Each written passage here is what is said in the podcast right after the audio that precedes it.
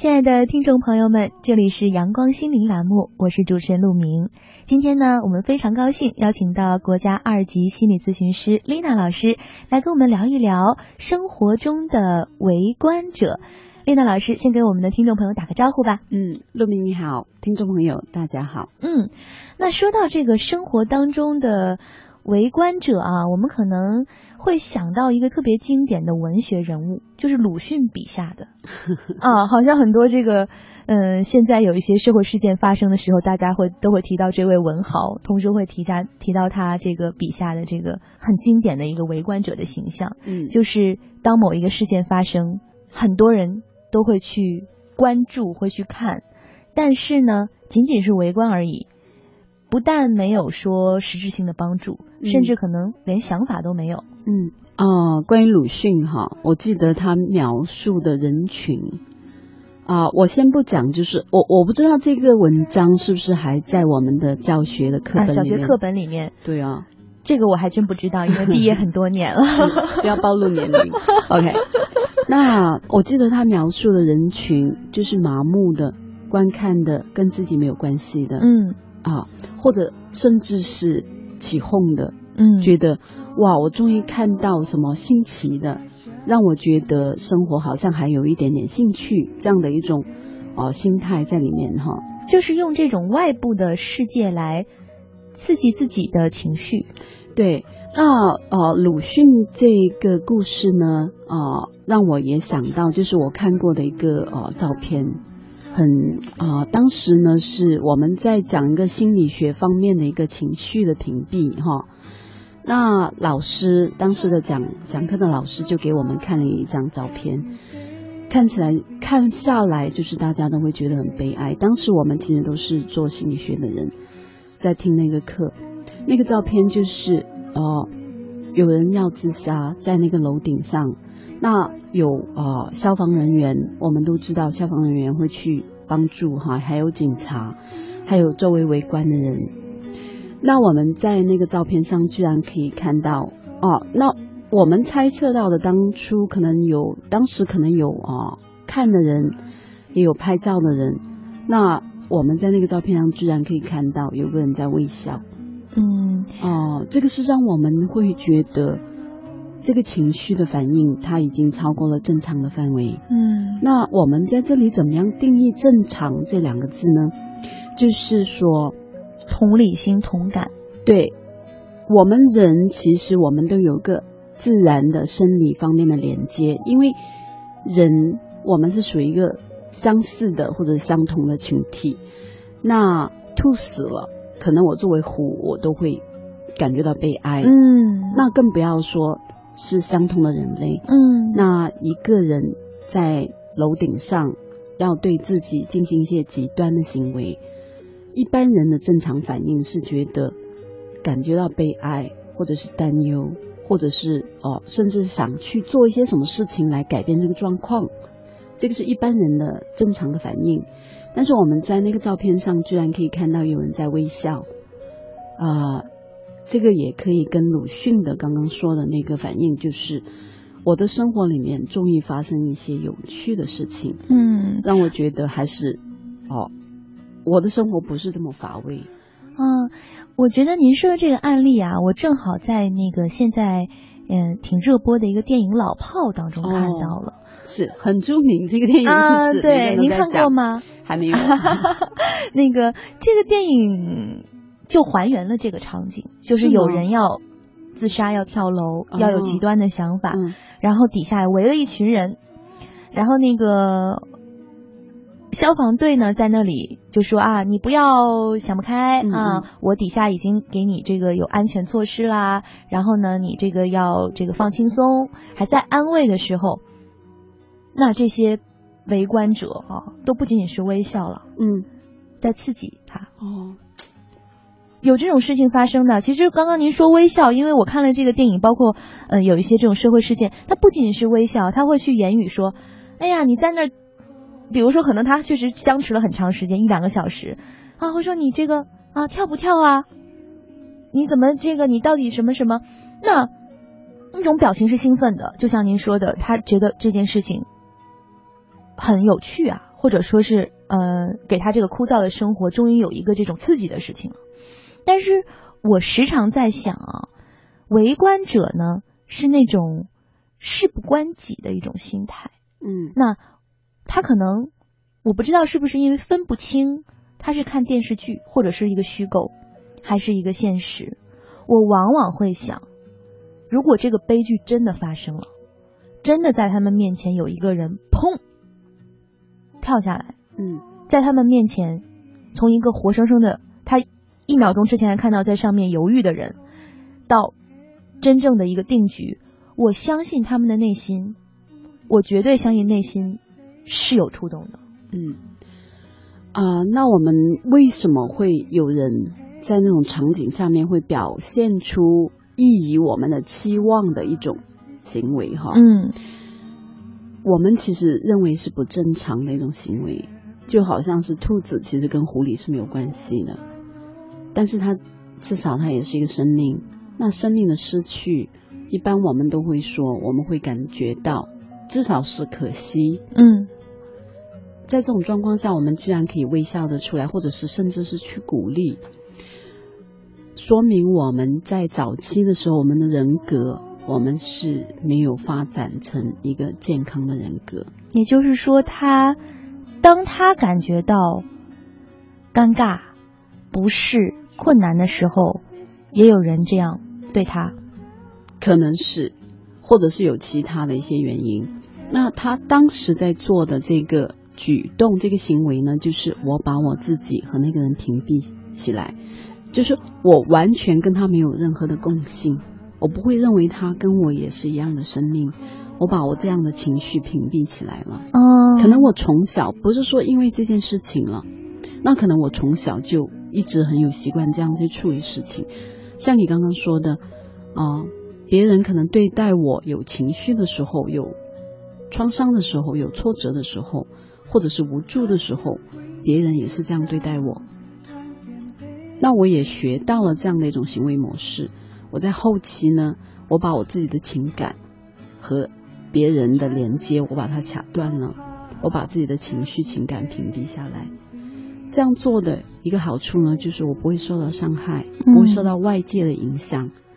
但是你刚刚说的一点很对，如果真的这个生命就在我的面前这样掉了下来，它真的就逝去了，我的心里面是不可能不留下任何不好的痕迹的。嗯嗯，我可能因为我的鼓励，因为我的微笑，因为我的兴奋，我是应该有一定程度的负罪感的。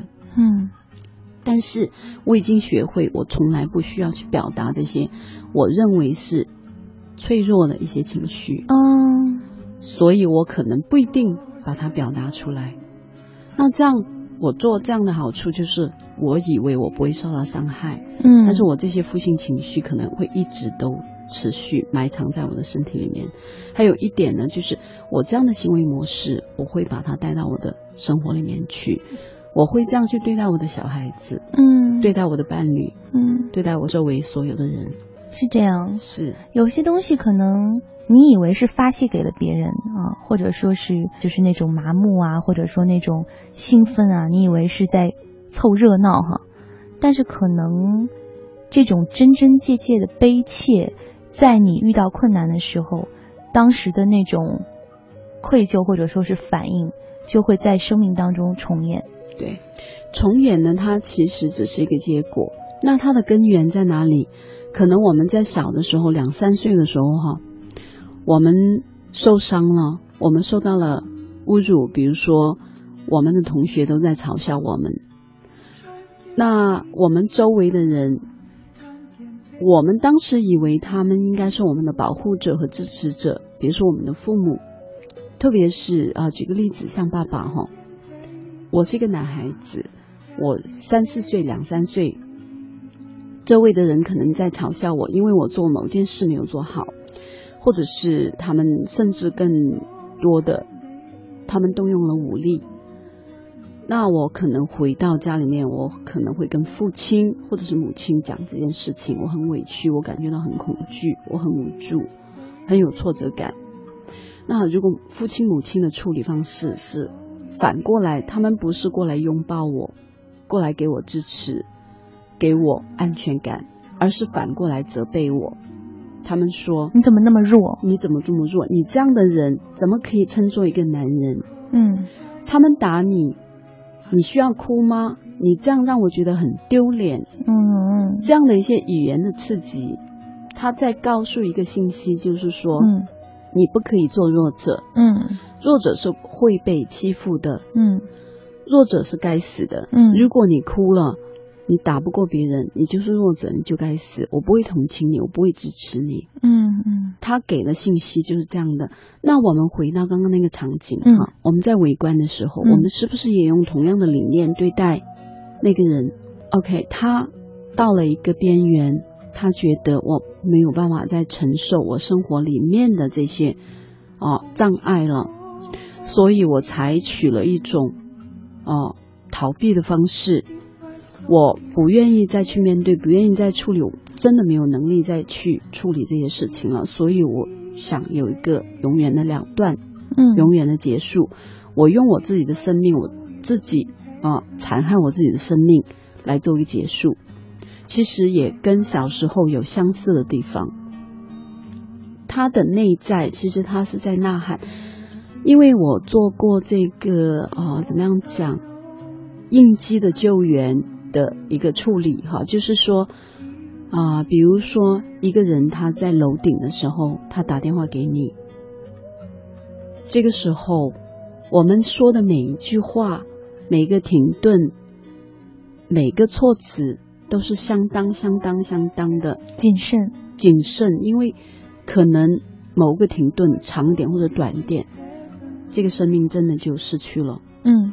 所以我们做了一些背后的心理方面的研究，嗯，这样的人他在当时的状况是怎么样的？其实所有所有的这样的人，他都还是有个求生的欲望在后面的。所有所有这样的人，嗯，所以他这样做的时候，他其实后面还是有个求助的一个心在后面。他希望能够被关注，能够有安全感，能有人支持他活下去。对。其实他真的，如果不到那个点，他不愿意做这样的事情的。嗯，那其实他也是一个弱者，他跟我们小时候被打了，觉得很恐惧，我的生存受到了威胁，我的生命是不安全的。我们回到家里，我们希望得到一点点的支持和安慰。嗯，或者是至少一个拥抱，或者是过来拍拍我的肩。怎么样？看看有没有伤到哪里？这样的一些行为和举动，但是没有。反过来呢，我们看到我们自己很爱很爱的人哈，或者说我们赖以生存的人，他们冷冷的就告诉我们说：“你怎么这可以这么弱？怎么可以哭？”嗯，那我们长大以后，我们在对别人跟我们其实是有相似的生命存在价值的人。我们也会用父母这个模式去对待他们。嗯，对我们内在的小孩，我们真的是需要有个人来帮助我们度过这这个点这个关的。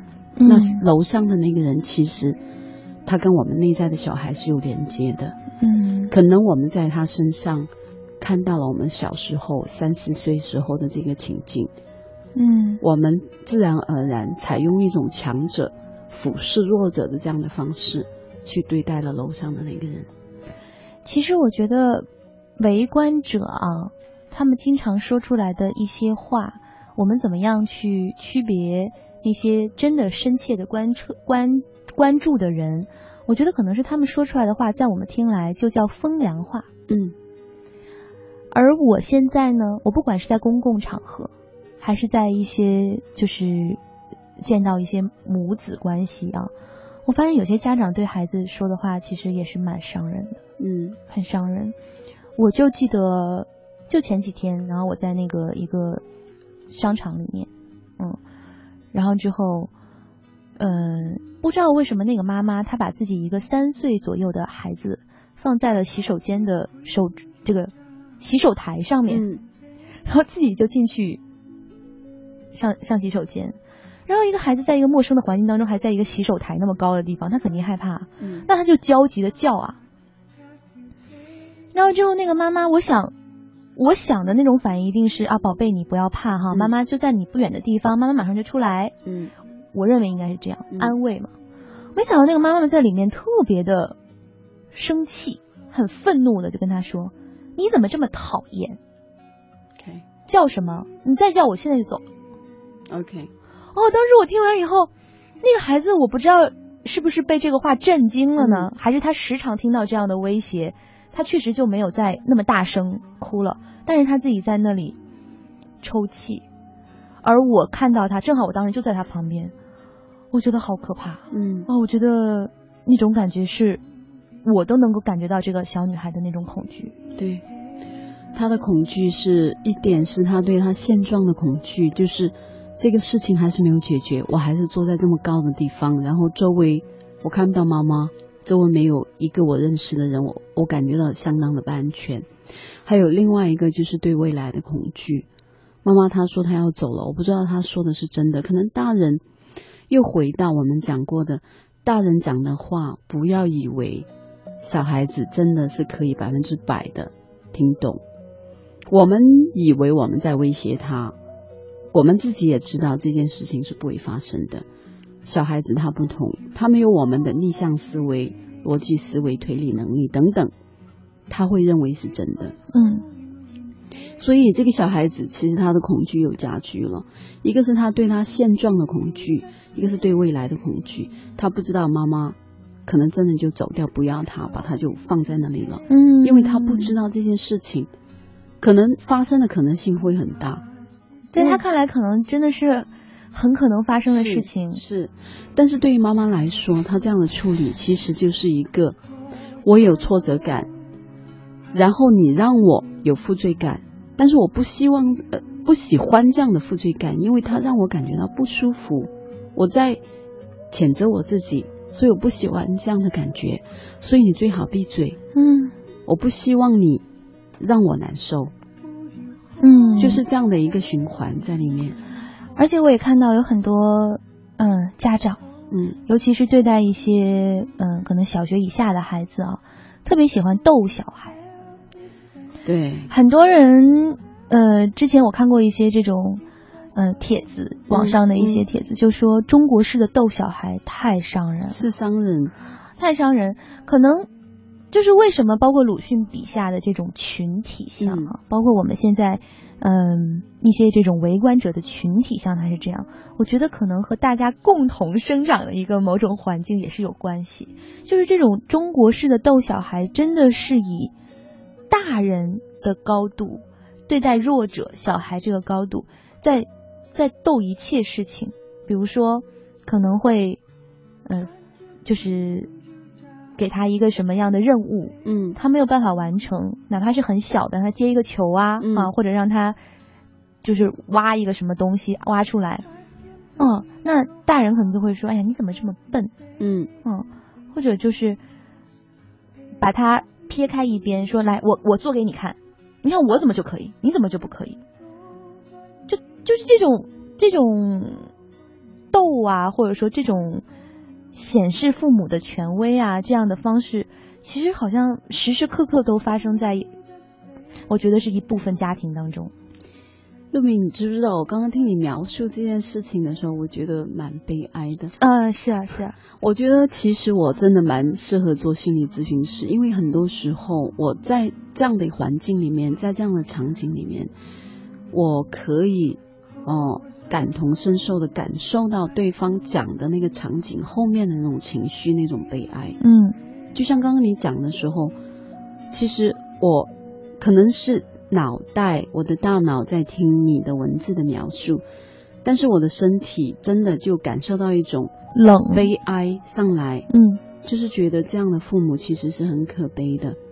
你需要把自己的自信和价值感建立在一个小孩子的一个失败上面去，去证明我比你好，你是个弱者。如果我们真的在做这件事情的时候，我们需要想一下，他是一个小孩子，我们。为什么需要做这件事情？这件事情给我们自己带来的好处是什么？是不是因为我们其实，在我们的生活里面，很多时候感觉到我们自己比别人差很多。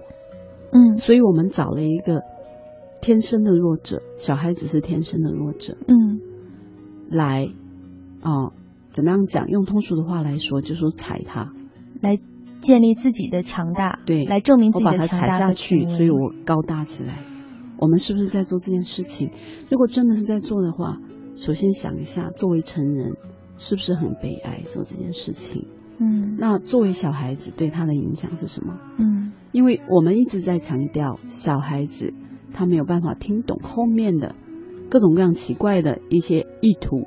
嗯，他可能就听到了字面上的说你很笨，你很弱小，你是没有能力的。嗯，就是这样的字眼。嗯嗯嗯，讲到逗小孩子这件事情，真的这个文化在中国是很普遍。我看到很多，所以我在这里，我真的想借这个机会讲一下这件事情。我看过的或者是经历过的最糟糕的一个逗小孩子，就是其实你不是你父母生的，你是捡来的。有有这样的，这个会带给小孩子很大很大的不安全感。还有一个就是我没有价值，我是被扔到垃圾桶里面捡回来的，就是我有可能随时被抛弃。对。这个是很严重的一种开玩笑，所以我希望以前开过玩笑，或者是听到别人开玩笑这样的时候，我们力所能及的去制止这样的事情发生，因为我们是开玩笑，小孩子他不是这样理解的。嗯，而且好像中国的父母也很羞于孩子问说你从哪里来，哎，就是可能是没有办法解释。然后呢，就演化为就是从什么垃圾桶啊、公园啊、什么地方捡来的。嗯，然后可能别人也会就是这样这样逗他们玩。然后因为我没有见过这样逗人的，嗯嗯，那那个孩子那一刻是他是希望看到孩子恐惧吗？还是希望让孩子听话？更多的时候，我会说成人只是更多的自私，因为他觉得很尴尬。他觉得他没有能力去处理这件事情，因为他觉得本身这件事情他自己没有办法去接受，所以他根本没有办法去跟小孩子很正常的去表述这件事情。为了避免这样的尴尬，他就找了一个很荒唐的一个理由去解释。这种自私呢，我们主要是在关注我们自己的感受，而忽略了这个玩笑或者这个借口或者这样的解决方式。它会给小孩子什么样的影响？所以为什么我刚刚定义他的自私，是因为他只是基于我们自己的需要。嗯，我们为了避免尴尬，我们找一个愚蠢的方式去解决这个问题。嗯，而我们忽略了这个愚蠢的解决方式，它会给小孩子带来的结果。而且我觉得现在说的是。呃，一个家庭啊，一个一个成人和一个孩子的关系，那到一个完全成人的世界当中，比如我们能看到，当一些公共事件发生的时候，啊，其实很多人也是非常的想要站在道德的制高点上，或者说站在一个嗯权威的一个角度，或者是强者的一个角度。去批判这个事物事件里的人物，嗯，那这个其实从网络上可以看到，尤其是一些留言、一些这种评论啊，有的时候我看到我都有点不可思议，就是这个事件可能本身是一种嗯比较悲伤的事件了，因为社会事件如果能上新闻，一般来说都是比较悲剧一个事件，但是很多人能从中找到。哎，自己觉得自己特别有理，他们这个事情就是他们自己没有处理好。嗯，如果是我，我就不会这样做。嗯，的这种心态，这个有很多方面的原因了。呃，从小的来看哈，就是一个家庭的教育环境。我们刚刚描述那个小孩子被打了，回到家里面，那他的父母的处理方式就教会他怎么样去对待弱者。或者是对待他可以看到抓住的把柄和缺陷是什么样的一个态度，所以他也会采用父母的方式来对待别人。那另外一个很大的一点是我可以看到，因为我可以，因为我在国外生活很多年，我可以看到文化对这样呃一个现象的一个影响，它是什么样的结果哈？那我先讲一下，就是呃，我我感觉到这个应该是跟文明程度有一定的关系。那我们这里讲的文明程度，不是说一个国家的 GDP 它是多少，它的文明就相应的会达到多少。我个人觉得文明程度是需要一定的时间。我觉得其实是一种进化。对，进化它是需要一代一代一代一代的把以前的一些不文明慢慢的改掉。对对对，它是没有办法短时间之内的。是是，这里是阳光心灵栏目，我是主持人陆明。今天呢，我们非常高兴邀请到国家二级心理咨询师丽娜老师来跟我们聊一聊生活中的围观者。当某一个事件发生，很多人都会去关注，会去看。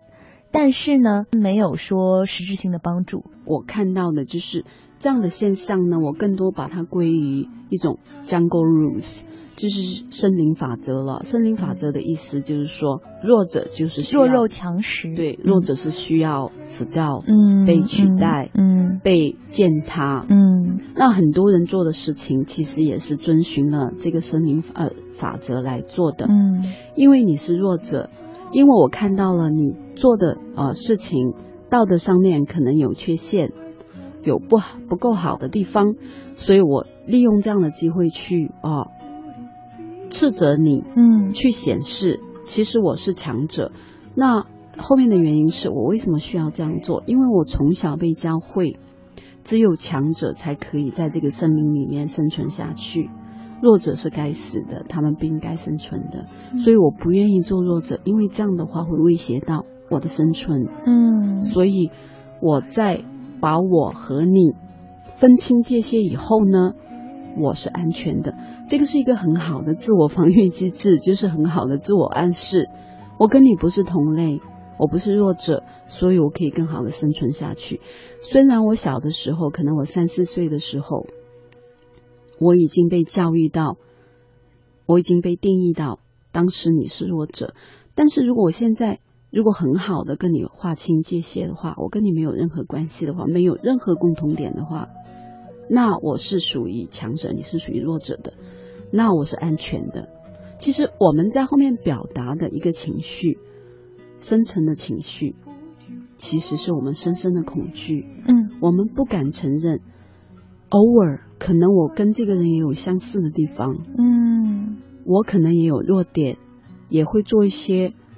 丑陋的一些事情哈，比如说哦，怎么样占车位啊，或者是等等这样的一些不太道德的事情。嗯，但是我不愿意请去承认，如果承认就意味着我跟你一样是弱者。嗯，而弱者在这个生命法则里面，他不应该存在。嗯，所以我是后面我为什么需要去证明？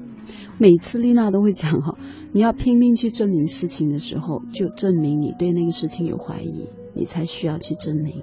嗯，如果你很确定，你都不需要问，不需要去做这么努这么大的努力去证明这件事情，就好像每个人都知道说，太阳其实它每天都升起，这个不需要去证明，因为大家已经把它认为是一个公认的事实，即使是它那天下雨，很多乌云，嗯，我们都。承认所有的人都承认，因为我们现在的认知能力，对自然的认知能力已经达到这样的程度，说我们知道太阳其实是每天都升起的，只不过前面有乌云。是，嗯，所以这个是不需要去证明的，但是我需要去证明我不是弱者，为什么？是因为我可能怀疑我是弱者，我对这件事情有很大的恐惧，嗯，所以我需要跟你这么清晰的在网上这么。猛烈的去抨击你，嗯，跟你那么清晰的划清界限，嗯，是因为可能我内在那个小孩子三四岁的时候，嗯，我也不能接受他，因为我的父母叫我不要接受这个小孩子的存在，嗯，那我自己也不能去接受他，嗯，所以我需要也把他抛到你那边去，他跟我不是一一起的，嗯，我是个强者，他是个弱者，我要跟他划清界限，就这么简单，是。但是呢，我们其实在这个工作啊，哈，包括进入到商业社会啊，这个丛林法则是常常被提起来的。嗯，他常常作为员工激励啊，哈，或者说是这种呃企业文化啊。那我的公司，我要做事情，那我要肯定比别的公司要强大，我才能竞争的过嘛。对，所以我觉得可能这种观念也是在啊工作啊生活当中就是不断被强化。是，他从家庭，那为什么父母会这样想呢？那肯定父母也是这样觉得。是，他会有一种感觉，就是强者是无所不能的。嗯，这个就要讲到一个很大的文化了。或者叫亚洲文化，其实我不叫它中国文化，因为，嗯，怎么讲？我这里要暴露一点点隐私哈。我的小孩子他是在啊国际学校上学，啊，很大的一点不同呢，就是中国的学校我知道都是排名，嗯，他要排哦，你期末考的成绩是排到第几名？我知道韩国也是，虽然我没有去过韩国，但是我可以从我的。偶像剧里面可以看到，就是那个什么继承者里面哈，那个人又排到一百名了，是吗？对，那个我可以看到，这个是一个亚洲文化了。亚洲文化可能很强调这个排名强者生存这样的一个概念。嗯，但是在国际学校里面，它还不是一个北欧的学校，还是美国的学校，从来没有排名。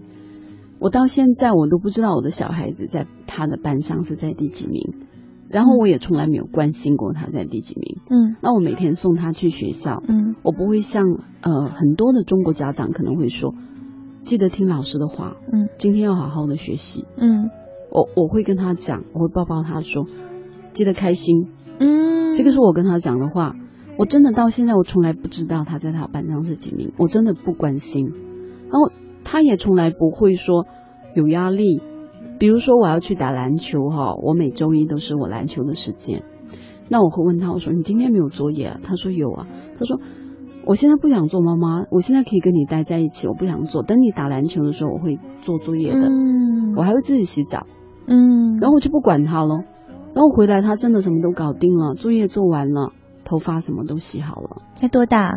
他十二岁，十二岁，嗯，但他一直都这样，一直从小就从来没有管过他作业或者怎么样，嗯，或或者是排名，嗯，所以这个就是一个概念的问题，就是一个文化的问题，嗯，在他们的学校没有强调说你要排名多少，你要上升多少名，嗯，你要怎么样聪明，怎么样比别人好，没有这样的一个文化在里面，嗯，那反而更多的强调说。哦，你对别人的帮助是什么？嗯，你跟别人的相处是什么？嗯，等等这样的，你是不是一个开心、快乐、有自信的小孩子？嗯，那当初就是来深圳的时候，我们从北欧过来，那这个也是一个北欧的文化。北欧也是从来，丹麦它是从来不会排名，也绝对不会去强调你比别人好，而且它反过来，它有个叫 y e n t l o 这个是一个丹麦文化了，它是一个根基了。他反而反过来强调说，你不比别人好，大家都是平等的。嗯，它反过来就是跟中国的这个传统文化真的是反过来的一种嗯概念。嗯，那美国照理来说，它的竞争也是蛮激烈的哈，但是在这个学校里面也是没有这样的文化，反而他更多的强调说，你这个小孩子，比如说他七八岁的时候吧，哦，每个人都有棵树，那这个树呢？嗯，是可以哈，每个学生他可以争取叶子插在它的树上，那叶子越多，肯定树就越漂亮。嗯，那这些叶子都是什么？你有没有呃有礼貌对周围的人，还有对老师？嗯，还有这些有礼貌，可能就包括请啊、谢谢啊这样的一些语言哈。还有你跟周围的人的互动，你的清洁，或者是你对周围的人的帮助。等等啊，它都是这些树叶子，然后一片片给到你，你做了这样的事情，就会给到你这样的树叶。嗯，他强调的更多就是这个人格的发展，而不是他的成绩是什么。嗯，那我也见过他的同学，呃，这位同学呢，他是他的父母是亚洲人了，然后就很强调他的成绩。那这个小孩子在班上是从来都是什么都是很快，因为他数学是要周末去补数学，哦，然后他又学小提琴啊，学什么乐器啊等等。嗯，但是我就跟我女儿讲，这个小孩子是我见过的最不开心的小孩子。嗯，他可以站在舞台上，他们每个期末都有一个表演演出。嗯，哦，他可以站在舞台上，像我女儿，她会在那里做鬼脸，跳过来跳过去，然后冲我笑啊，或者怎么样，或者是。戳一下旁边的人呢，嗯，很开心，嗯，那个小孩子他站在上面很悲哀的站在上面，所以我跟我女儿讲，我说这个小孩子是我见过的最不开心的小孩子，嗯，但是我都知道他是他们班从来都是什么都是第一的，嗯，又有礼貌，嗯，然后成绩又很好，各科的成绩都很好，但是我觉得很悲哀，因为我看到他下面的悲哀。他是真的是我见过最不开心的小孩子，而且他跟我女儿讲，他说他用了一个词憎恨，他讲英文，他用一个词憎恨，对 hate，I hate violin，他我憎恨小提琴，嗯嗯，这个是他跟我女儿讲，但是他每周他都会去学，嗯，对他。要遵从父母的这个意志，对，嗯，所以这个就是不同的文化下面出来的。那我们在家庭的教育，在学校的教育，然后又进到社会里面，我们呃慢慢的把这样的一种教育固化到我们的思维里面。到了工作的地方呢，我们也会把这样的思维，这样一种获胜、超过别人。比别人好，比别人强，这样的一种决心呢，也带到我们工作当中去。嗯，所以呢，嗯，这样的一种森林法则呢，一直都贯彻在我们整个的一生当中了。我会说，在我们择偶的时候，找一个强人哈，强大的找个强人，那我们怎么样定义强人？高度。对，这个是这个是也是真的是丛林法则 啊！你要强壮呀，你要高大才能够有更多的食物。身体方面，他需要高大。嗯，好，然后他的工作需要。比较好，嗯，有持续的食物来源。是，还有它是需要我们经常讲的哦，住房哈，嗯，还有他的车啊，洞穴要够大，是这样，就是我们很多的去强调他的生存能力，嗯嗯嗯，呃，很多时候我我很想讲一点，作为心理咨询师，很多时候我们忽略了他作为一个人，对，他是什么样的人格，嗯。嗯，他对。女性，或者是他对他的伴侣，他对对他自己，他是怎么样对待的？他有多少人的那个人性、人性，或者是温柔，或者是那种爱在那里？嗯，这个其实对于一个人的幸福是很重要的。嗯嗯，丽娜老师说的这个我很有感触啊，因为可能也要暴露一下年龄，确实是在这个呃寻找婚恋婚恋的这个时期 啊。那我觉得，其实找到一个人啊，就是之前其实我们也陷入到丽娜老师说的这种这种条条框框当中啊，就说要什么条件啊，很多人也会问我，就说你要一个什么条件的呀？嗯，每当人家问我这个问题的时候，我都，哎，我说我没有什么条件，人家就说，哎呀，那你这样太难了，是不是要看眼缘啊？就是是不是，就是没有条件反而更难找？是，那呃，可能说，呃，家里的长辈啊，啊，或者朋友也会说说，哎呀，你要一个。比如说学历要相当，嗯啊，或者说是什么收入啊，这个单位工作要相当，财财务要相当。其实我自己倒真的觉得这都不是最重要的。当然生存能力也很重要，毕竟我们很年轻，还要在这个社会上立足嘛，对不对？但是我觉得，就像您刚刚说的，其实作为一个亲密关系、一个婚姻来说，我其实更看重他对女性的看法。嗯嗯，因为。包括这可能又要说到，就说中国男性哈，或者亚洲男性，他这个大男子主义啊，还跟欧美国家大男子主义不太一样哈。他好像时常会有一部分人是刚刚说到对孩子哈，或者说对这种公共事件，或者说对某种弱者的这个，我感觉很有一部分的男性对女性也是一种哎这种强者对弱者的心态。嗯，怎么样讲？因为中国有一句老话。叫做嫁汉嫁汉穿衣吃饭，嗯，就是你嫁给这个男人，其实女人是依附这个男人来生存的，嗯，那他以往的定义呢是女生是没有工作能力，都不说你要不要出来工作，你是没有的，你是没有工作能力，没有这个收入，你嫁给一个男人是需要他来养你，嗯。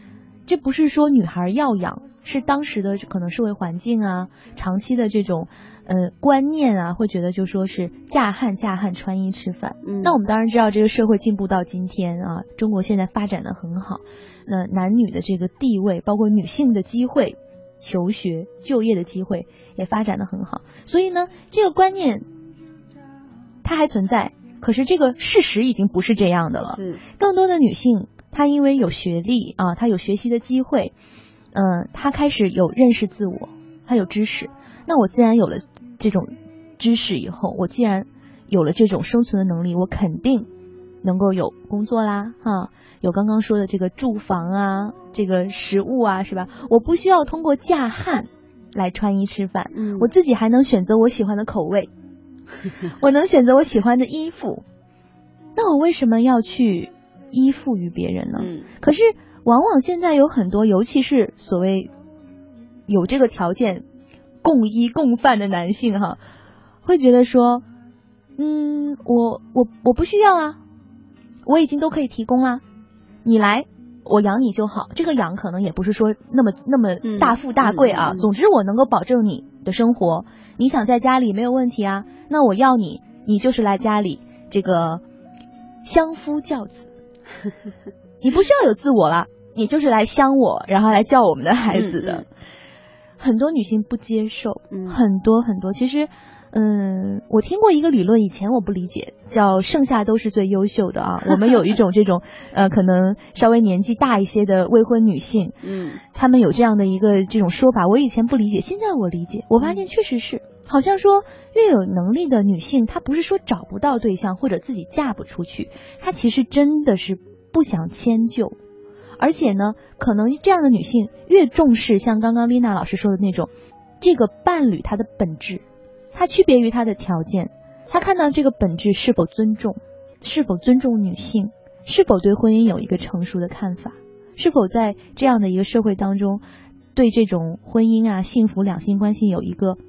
非常安全感的这样的一个理解，嗯，那可能往往他们确实没有看到自己那个要求，嗯，倒不是物质上。对你刚刚描述的，我就想起来我看过的一个微信上的一篇文章哈，他把人男人分成 A B C D，然后女人也分成 A B C D，就是分等级。啊，就什么呃 A 男配 B 女啊。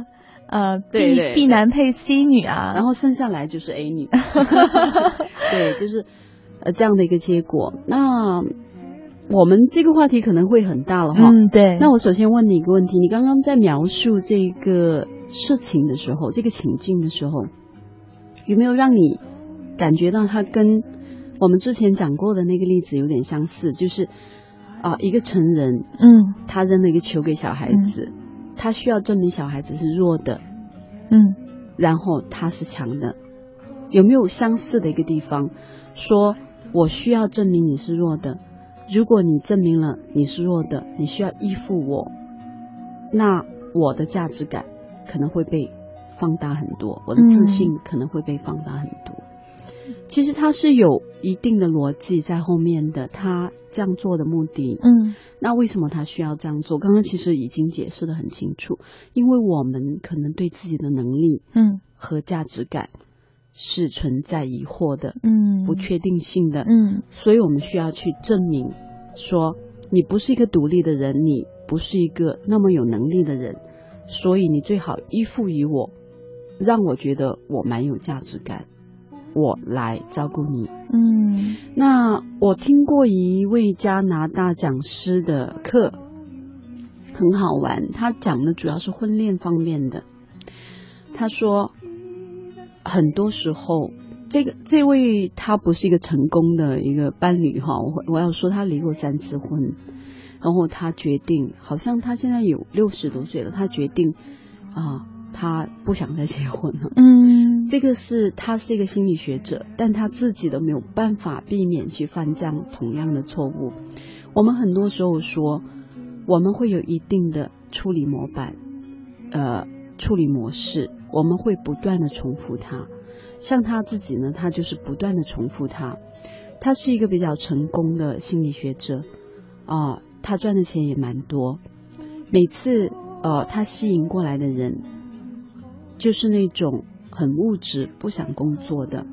开始的时候可能还有自己的工作，嗯，然后谈恋爱、结婚，然后这个人就一般都不去工作了。哦，这个我不知道，就是他的原因还是对方的原因哈？可能两方的原因都应该都会有。嗯，那他吸引过来几次都是这样的人，那他这样的模式重复了好几次，他自己也发现这个是一模一样、相同的模式重复了。他希望对方是这样一个人吗？他其实他自己又分析了他小时候成长的环境，嗯，是对他这样的模式是有一个影响的，对，嗯，他有他这样的需求在后面，所以他才会去吸引这样的人来到他的身边做伴侣，嗯，就是一个很简单的一个循环在里面，嗯。而且他发现他可能不一定有办法，虽然他是做心理学的人，嗯，他可能没有办法去改变这个模式，不知不觉又回到了那个模板里面去。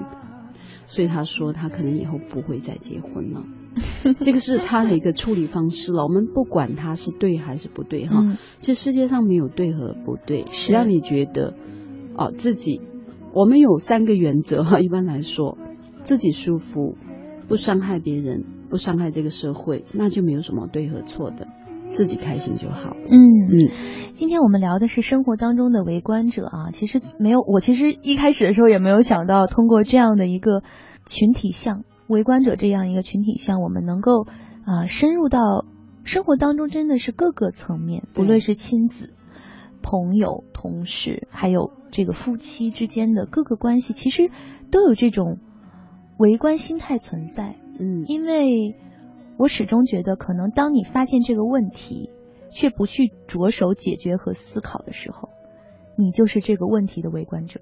对，是这样的。当你是这个问题围观者的时候，其实某种程度上，你是默认这个问题继续存在。比如说男女之间的一些这种呃关系观念上的区别，或者说亲子之间的这种不是非常健康的关系的存在，你是一种默认。我倒是希望。嗯，这种生活当中的围观者，这种群体能够少一点，再少一点。嗯，大家可以真真切切的用自己的思维、思想、情绪、感受去做生活当中的参与者。好的，今天非常感谢丽娜老师做客我们的心灵会客厅，我们下期节目再见。